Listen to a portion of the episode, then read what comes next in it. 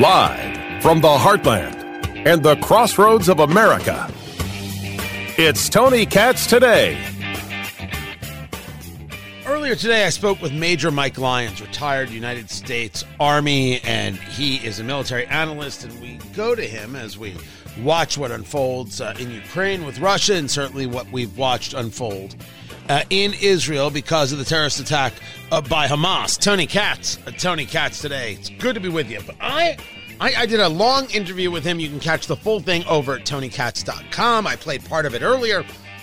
I wanted to dig into this idea not only of tactics, but the idea of preparedness. In the end, is the United States prepared? Is the administration prepared? Now, now Major Lyons always creates a, a, differential between whether or not we've got a military that can handle these things versus an administration that has a will to handle these things. Now, these are two different things. That is the way I approach it uh, as well. Although I do have questions about our military concerning are we are we focused on preparing them to fight or we focused them on preparing to use the proper pronoun? Which one matters more? Uh, it's the it's the prepared to fight. Just for the record, if you ever taken the test, it's the prepared to fight. The pronouns are meaningless, absolutely meaningless drivel nonsense. The pronouns don't mean a thing, and then there then there are the guys who want to like like threaten you. Ah, if you don't use the the proper pronoun, you better you better look out. You're in for a fight. No, no, no. Uh, terrorists are trying to kill you. And if you were in Israel, they'd try and kill you too. If you were in Gaza, you wouldn't last, as uh, Alan Dershowitz points out, the lawyer, you wouldn't last a day. You'd be destroyed. Don't tell me about your pronouns. Your pronouns don't count. Your pronouns don't matter. Getting called the wrong pronoun isn't even a thing. Tony, what? What is, is there? Is there a problem with telling the truth now? If calling you the wrong pronoun to you is equivalent to getting attacked uh, in Israel, well, you you you've got yourself a thing, and that thing is you clearly need mental help. But let's bring it back to to where we were. Let's bring it back to to the focus of the conversation. This is about being ready, and is our military ready? So I, I, started this conversation, Major, talking to Major Mike Lyons, retired United States Army, about tactics and asking the question: Is America at war in, in the Middle East? And yes, the, the, you're talking about a legal construct in terms of war, but I don't think there's any question that we're clearly now in some level of fight and some level of protection, and certainly seeing American soldiers uh, be, being injured. Uh, I, I guess where we we go to is exactly when it comes to tactics is this government, is this administration, our administration, prepared to actually engage in some level of, of, fight? And where do you think the Israelis go if a ground invasion will indeed come? What do you believe that leads to? So the administration prepared. I'm not sure. I know the military is. I know, you know we've got two carrier groups there. They're ready to go when the time comes. Um, this administration, kind of like the Obama administration, is going to do everything they can to appease the Iranians. That's just the results of everything that I've seen from them. They, if you know, we've they're going to the Iranians now are going to test the line in the sand that that uh, the president said about you know threatening Israel. We're going to find out, and, and if they're going to continue to up the ante on certain certain things. We're we're going to see. I I think this response to Syria is maybe a good start on some level, but it's not like uh, it, it's not like a real true. It didn't didn't it didn't didn't impact the Iranians on any level, frankly. So it, it got their proxies. Um, the the but but the issue is once Israel commits to that ground offensive and has more troops down there, they've got to watch that northern border, that northern flank. If the if Hezbollah decides to roll 100,000 troops across the border, they threaten Tel Aviv. They have hundreds of thousands of rockets. They can do a lot more damage than Hamas does in the south. And now again, Israel's faced with an existential threat. Then, then there's no question U.S. forces will have to declare war against somebody because the level of military. Wait, wait, wait. U.S. forces don't declare war. We both know this. I understand what you meant. Right, Congress right. is going to declare war. Right. Um, but you you you bring up this tactical is the issue of a ground invasion in Gaza because of the fear of a Hezbollah retaliation to the north? No, I, it overcommits, right? So you put a ground invasion, they're going to need 100,000 troops or so in the south, likely mostly the active duty forces that are there, the um, you know the Givati Brigade. There's there's brigades down there that have been focusing on this for years, um, but uh, they they still have to keep their eye. The Golani Brigade, for example, in the north, they're not leaving the Golan Heights. They're not going to leave that area there. They have to they have to maintain 360 security within their country.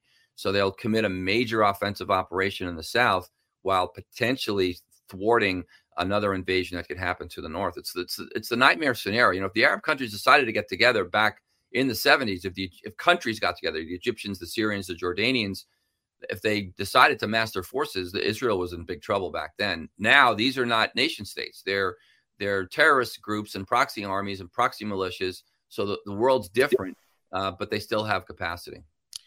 Is there anything that shows you that, aside from the United States, other nations getting involved? Not, not yet. Um, I would think other countries who had their citizens as hostages would be outraged.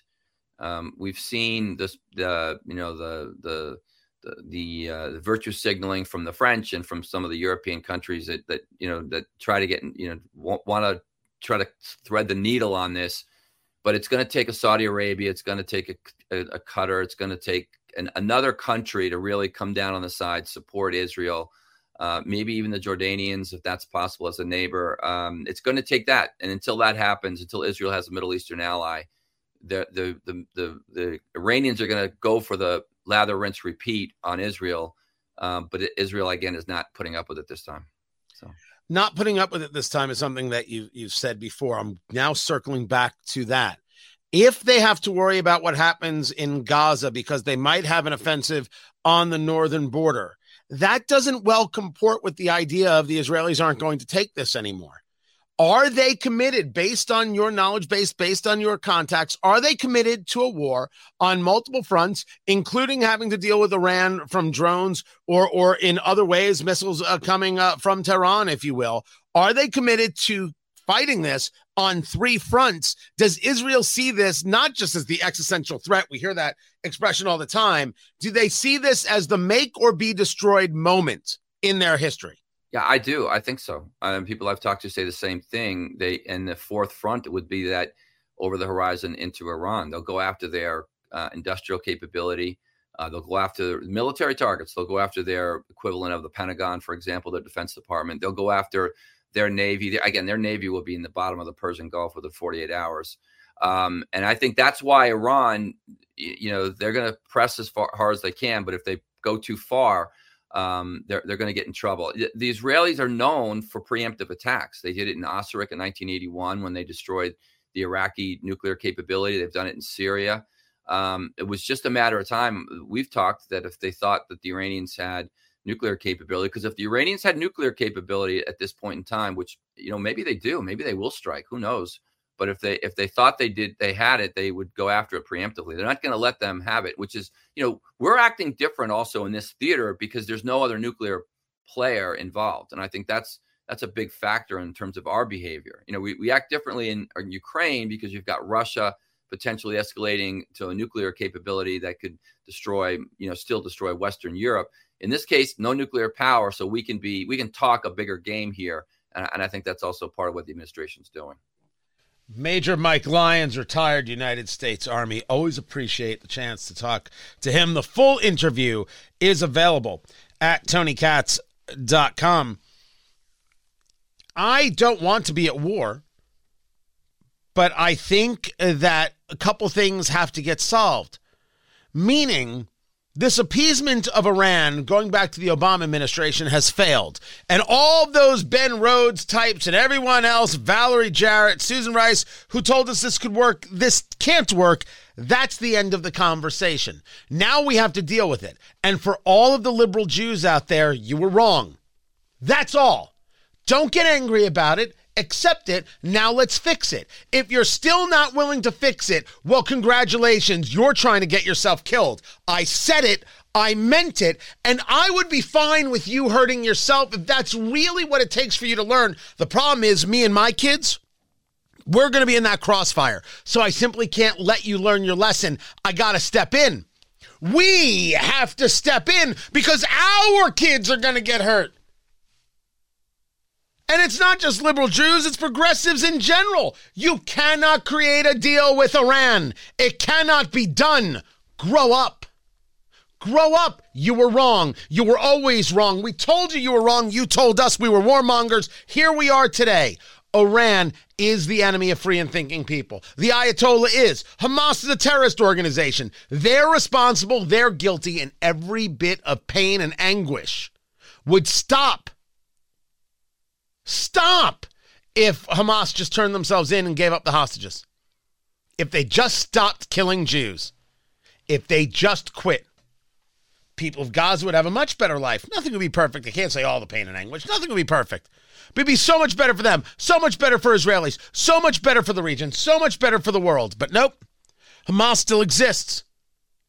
Therefore, Hamas has to go. And I was very happy to hear Major Lyons continue that point uh, that, in his view, in his conversations, Israel's had enough. We're done here, which is exactly where we should be.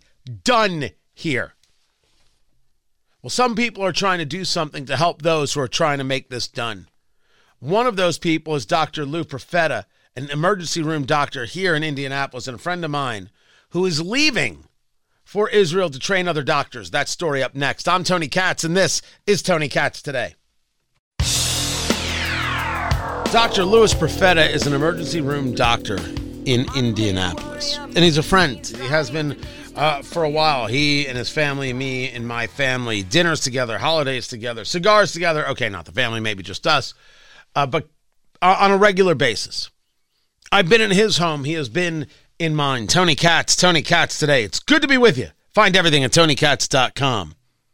He is heading to Israel, where he will be stationed six miles from the Lebanese border where he will be training doctors in Israel on ER techniques and trauma techniques to get them better to help save more lives when soldiers and others are injured in the shelling that will come from Hezbollah and already is coming from Hezbollah. In this war where Hamas attacked Israelis, murdering 1,400, they're a terrorist organization, is Hamas. What else do you expect? He has a good life and he is getting on a plane. I I, I, packed him full of cigars. Um, everybody gave him something he might be able to use, and he's going. He's going to Israel to help in this fight. As I've said before, and I'll say again, if I thought broadcasting from Israel would, would help, I, I would go do it. But being an ER doctor is very, very helpful. So I spoke to him earlier, and I asked him, "Why are you going?" Uh, well, Tony, I mean, I'm a Jew, just like you. I mean, I'm Jewish. Uh, I mean, that's what we do. I mean, it's I mean, it's Israel, um, and it's the right thing to do. I mean, my, you know, uh, it's the right thing to do. So when you reached out, there was a, a, call from Israel about we need we need this assistance, we need this help. And while a lot of doctors, thousands of doctors across the United States signed up, the need is more specific. Uh, as an ER doctor, what are you bringing uh, to Israel to teach these younger doctors there uh, when you, when you arrive tomorrow? Well, it, I'll tell you, Israel doesn't have the same type of emergency departments that we, that we have. They're a little more subspecialized. So if you go there with a broken ankle, you go to a, the ortho, orthopedic section of the ER. If you go there pediatric case, you go to the pediatric side. So they're a little more sub-segmented. They're just sort of bringing the American and Canadian version of the emergency department. But as far as mass casualty, I mean, they are heads and tails above us. I mean, that, there's so much to learn there. But so many of the doctors um, that have been in the hospital have been called to the front, have been called uh, in support roles with the military, and that includes a lot of the resident physicians and um, you know a lot of your nurses and people that have that play dual roles within the military. So we're we're sort of backfilling that deficiency of people um, within the department, and you have a lot of young medical students, a lot of young residents that are going to emergency medicine. We're going to try to teach them, you know, chest tubes and how to do cricothyrotomies and and how to stop bleeding and you know bleeding control and getting IV access and doing bedside ultrasound and things like that, and you know try to help. And then obviously they're going to have a lot of casualties, and we're just going to be another another body there to help out talking to Dr. Louis Profeta, ER doctor in Indianapolis. We'll be heading out to Israel tomorrow uh, to help train doctors and save lives during during this war. Um, there will, people, will be people who te- will tell you, "Hey, uh, being Jewish is one thing, but going to a war zone is something uh, completely different." As I told you just uh, last night, if I thought broadcasting from Israel would save lives, I would be there. But that doesn't seem to be the way uh, that that it works. What have they told you to expect being six miles from the Lebanese border? Well, I mean, I mean, it's the first job I've ever gone to where I've got a primer on what to do when missiles come in and how to seek shelter in a bunker and how to lay down in a ditch and how to get out of a car to keep the car from exploding next to you. Um, you know, what to, you know, why not to be standing up? And the shrapnel can penetrate from, you know, hundreds of yards away. I mean, I've never had to uh, look at uh, a primer to go to Anderson, Indiana, or Kokomo, or Rushville, or anything like that. So, I mean, that's obviously a unique situation. And I mean, that that's the stuff. It's it's that sort of fear of dying. And you know, you ask why, you know, why me? Uh, you know, a lot of doctors have have, have applied, but you know, but as I tell, told my sons, and I mean, you know, my boys, my boys are grown up. They're men. and my kids are grown so um, a lot of our doctors that volunteer out there have, have small kids. So I'm older, you know. My biggest fear is I'm not in shape anymore. I don't think I can run away as fast as I used to be able to. So, well, uh, I don't know. Maybe do a burpee today. Just get yourself get yourself ready to go. Yeah. I think I think maybe it. Uh, but you know the, the, the idea of um, older, my kids are grown. It, that's an argument of I can afford uh, to to do this. Um, but one could argue that uh, you're you're still putting yourself into harm's way, and and I think that there are a tremendous number of people throughout Indianapolis, never mind throughout the country, who don't uh, maybe understand the concepts of connection. Describe your view of your connection to Israel.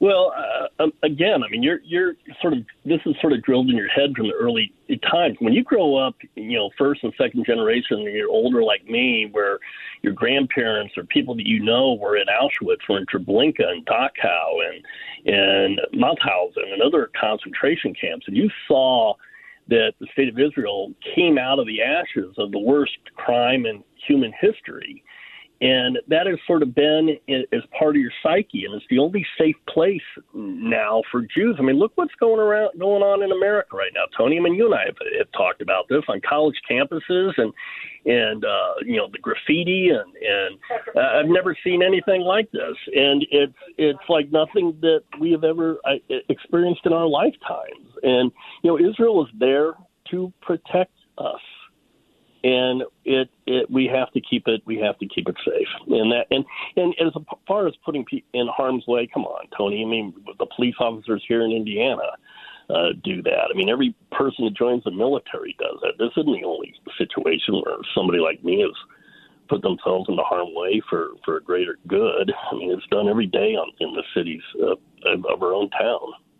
That's a dr louis profeta he will be on his way to Israel in just a, a few hours from from this this Friday, and uh, it's it's got to be uh, daunting. It's got to be frightening. But you you have no concept of the, of the, thousands of people who have signed up and said, "I'm I'm willing to help. I'm willing to go. I'm willing uh, to do." Some skills are needed. Some skills are are are, are not. And to the extent of, of that feel, look, I never doubt that I'm an American. Never once, never ever. Does Israel matter? It does. It, it does matter. Its survival matters. And I want that for my kids and for my grandkids. I can't be the guy who lets Israel fall apart on my watch. And Dr. Lou Profeta feels the same exact way. And so off he goes. And when he's back, we will have the full debrief, every last bit of it. I will bring it to you. I'm Tony Katz. This is Tony Katz Today. Find everything at tonykatz.com.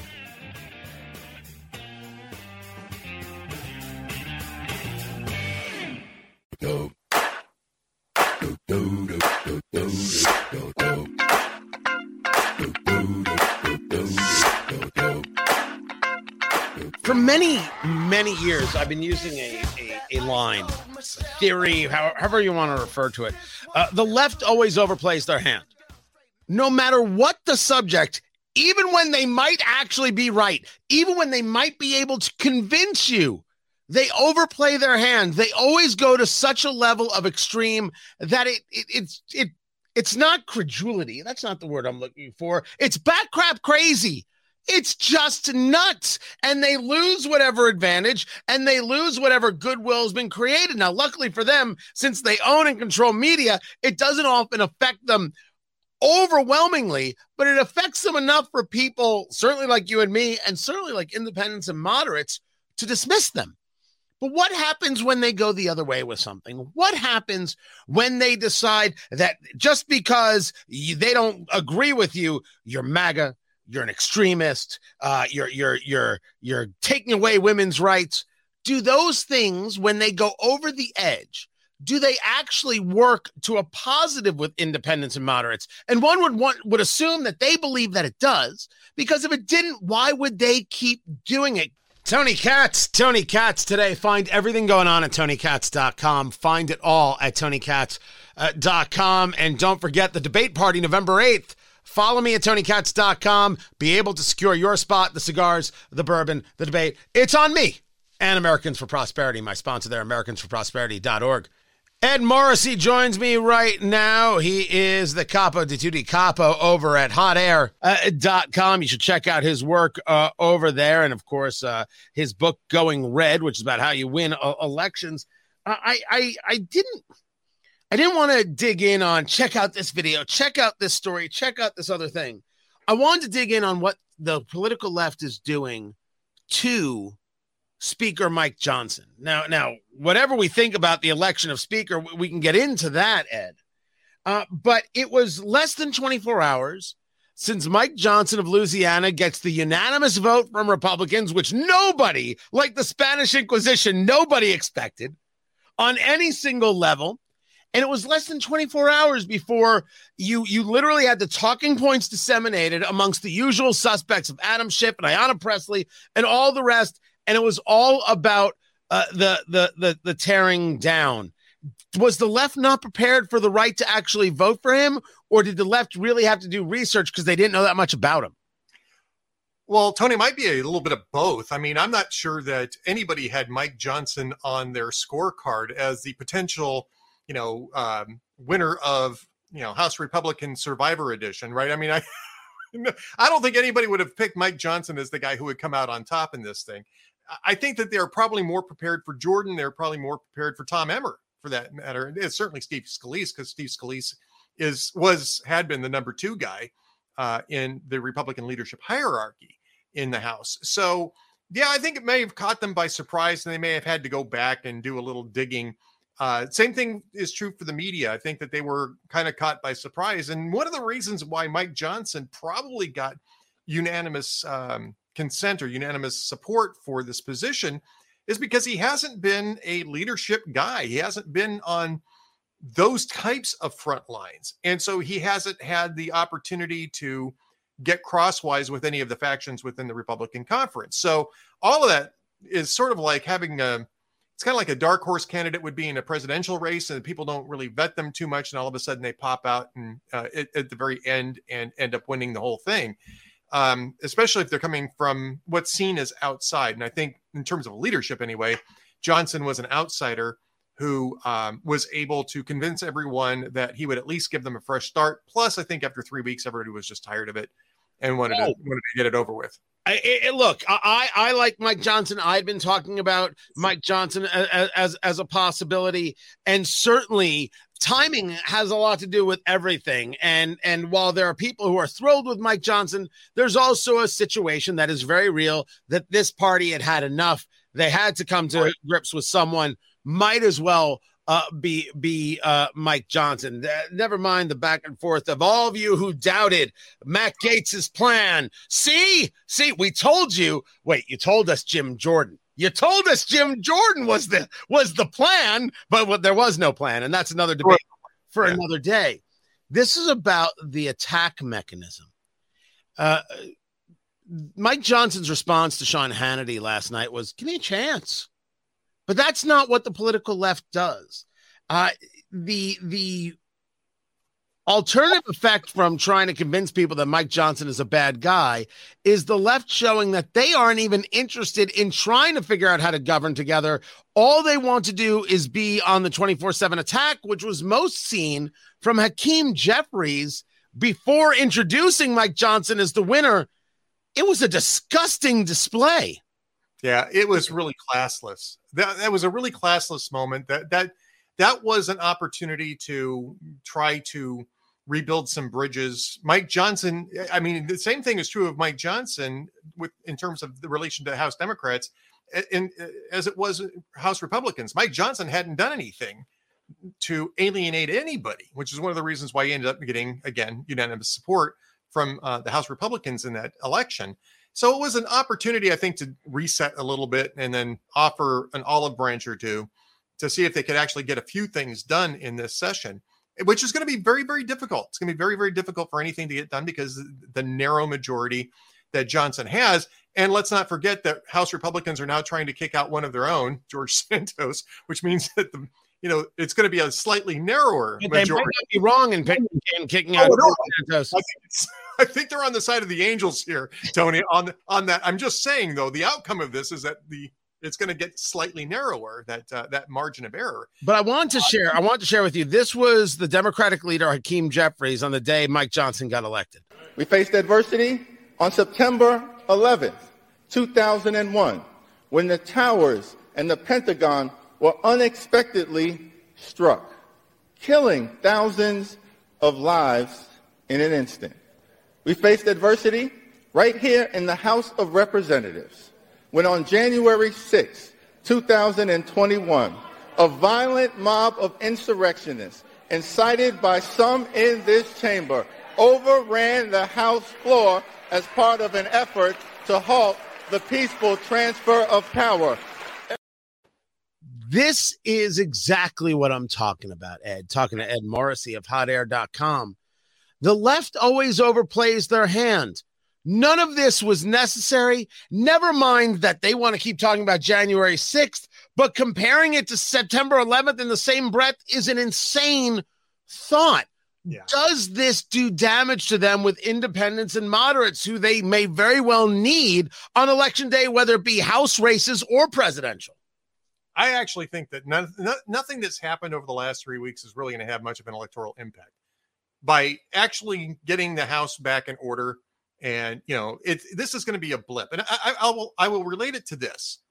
Um when um ted cruz you know did the government shutdown in october 2013 over um over uh, obamacare and some and other issues uh the uh, that was supposedly going to be the end of the Republican chances in 2014 because of the disruption, because it wasn't really over anything all that. Uh, it wasn't over anything that was going to be substantive enough to explain it.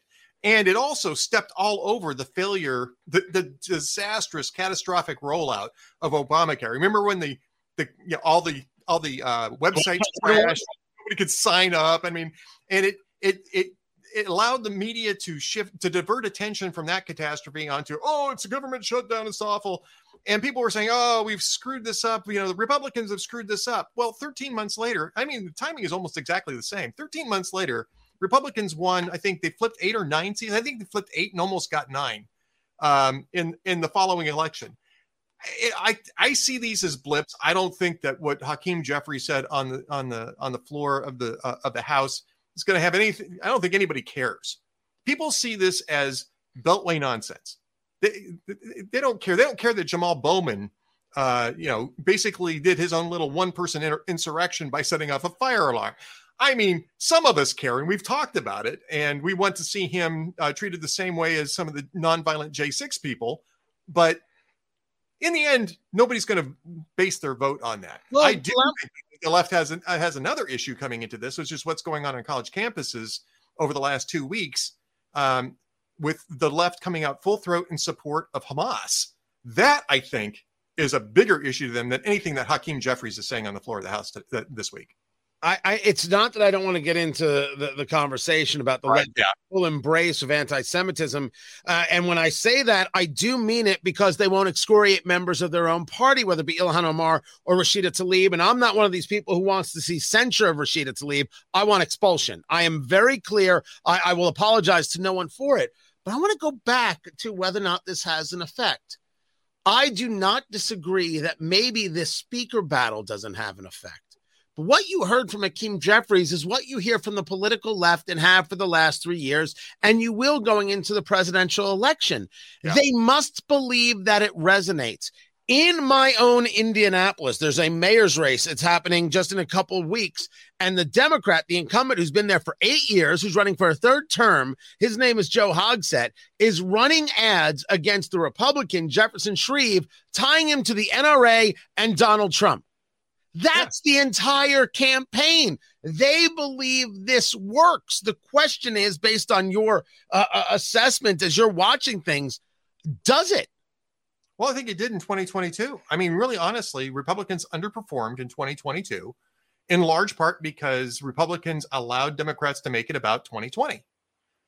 And not just allowed dem- Democrats to make it about 2020, a number of the Republican candidates were making it about 2020. And I think that plus being unprepared to discuss abortion in a contentious political climate uh, created an underperformance issue, which is the reason why, you know, Kevin McCarthy only had a five vote margin all year long. And now Mike Johnson may end up with only a four vote margin going forward. Um, so yes, I think I think they feel it works, and I think they think I, I think that they believe it did work last year in the midterms. And I mean, this is you know political battles are often like um, are often like war battles you, you keep using the same strategy until it actually fails and you go looking for another strategy um, they see the, um, the the maga donald trump thing as a successful strategy against republicans i'm not even sure that they're wrong about that but they're not going to stop using that until it actually fails for them talking to Ed Morrissey of hotair.com. Um, so now you you you you've got speaker Mike Johnson, which for the record I'm more than fine with. Me too. no no issue there at, at, at all. Can he lead and will the GOP follow?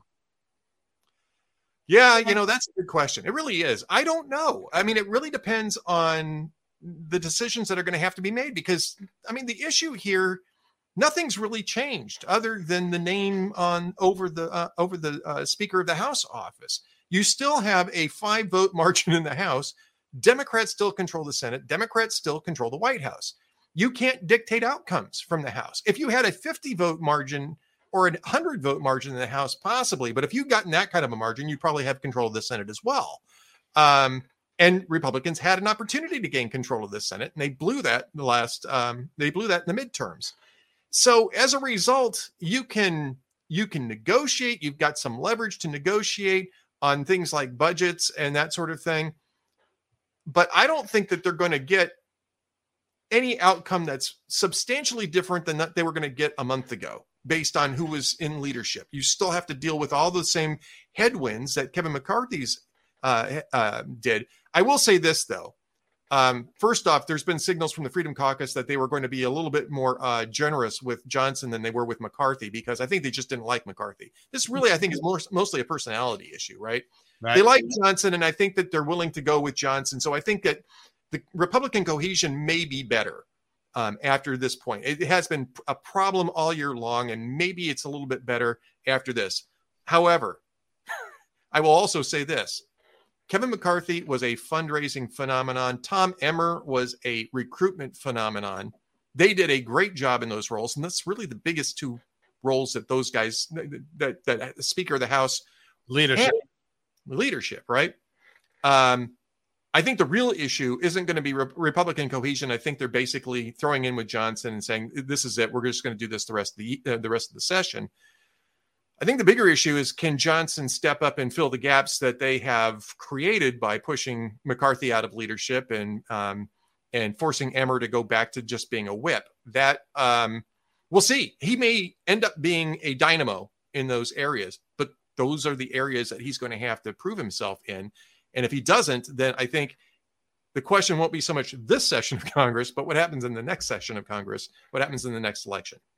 So that brings us to what's what is first for the Republicans. What will show this faction, that faction, the other faction, uh, America that oh oh these people can actually do the job. What's first in your view should be for the Republicans? No omnibus bills. That's the first thing. No omnibus bills. And and bear in mind, McCarthy was saying no omnibus bills either. He was trying to do CRs to extend the time so that they could get the individual appropriation bills through uh, through Congress, uh, based on the previous agreement that was made on um, on the budget levels. But um, but that's that's got to be the bottom line. Nobody wants omnibus bills. Nobody wants um, nobody wants that type of um, process. And so if they can do, you know, if they do a CR to January 15th or April 15th, uh, but they do still get the 12 appropriation bills as, as part of the regular order that we do uh, that is supposed to be normal budgeting then i think that that's a win for republicans and i think that uh, it will satisfy all of the different factions. But if if somebody floats an omnibus and it gets by on democrat votes man, Katie barred the door because it's going to get bloody in the next leadership conference. And that's the truth. Ed Morrissey, hotair.com. Always appreciate you. Hotair.com. Check out Ed Morrissey. More is coming up. I'm Tony Katz.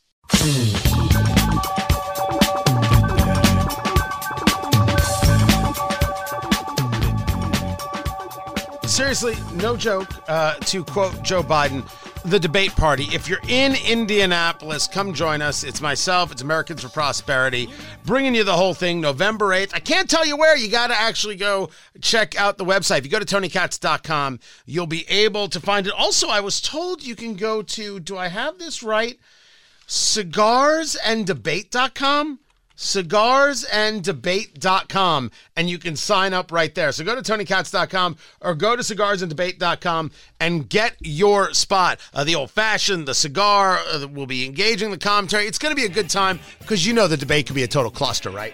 It could be a total, total cluster. It's going to be on NBC. Isn't that, isn't that nice? Isn't that, isn't that just sweet? I will see you there if you're in Indianapolis. Come on out. Find everything at tonykatz.com. Tonykatz.com. Monday, everyone. Take care.